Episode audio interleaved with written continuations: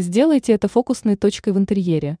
Вот что должно первым бросаться в глаза при входе в помещение. Три отличных варианта. В дизайне есть такое понятие, как фокусная точка.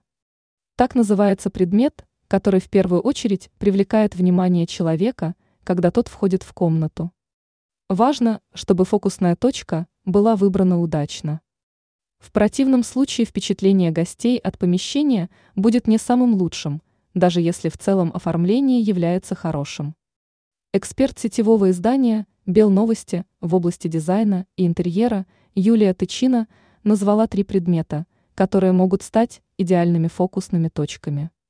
Желательно выбрать что-то одно, иначе интерьер станет слишком пестрым. Картина. Если первым, что видит вошедший в помещение человек, является большая и красивая картина – то комната будет восприниматься как хорошо оформленная, даже если с другими деталями интерьера есть проблемы. Чем больше будет изображения, тем лучше. Ковер.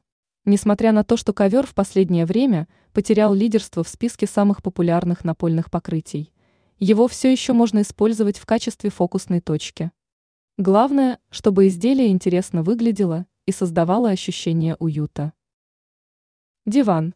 Если фокусной точкой планируется сделать эту разновидность мебели, то выбор стоит остановить на нестандартно оформленном предмете.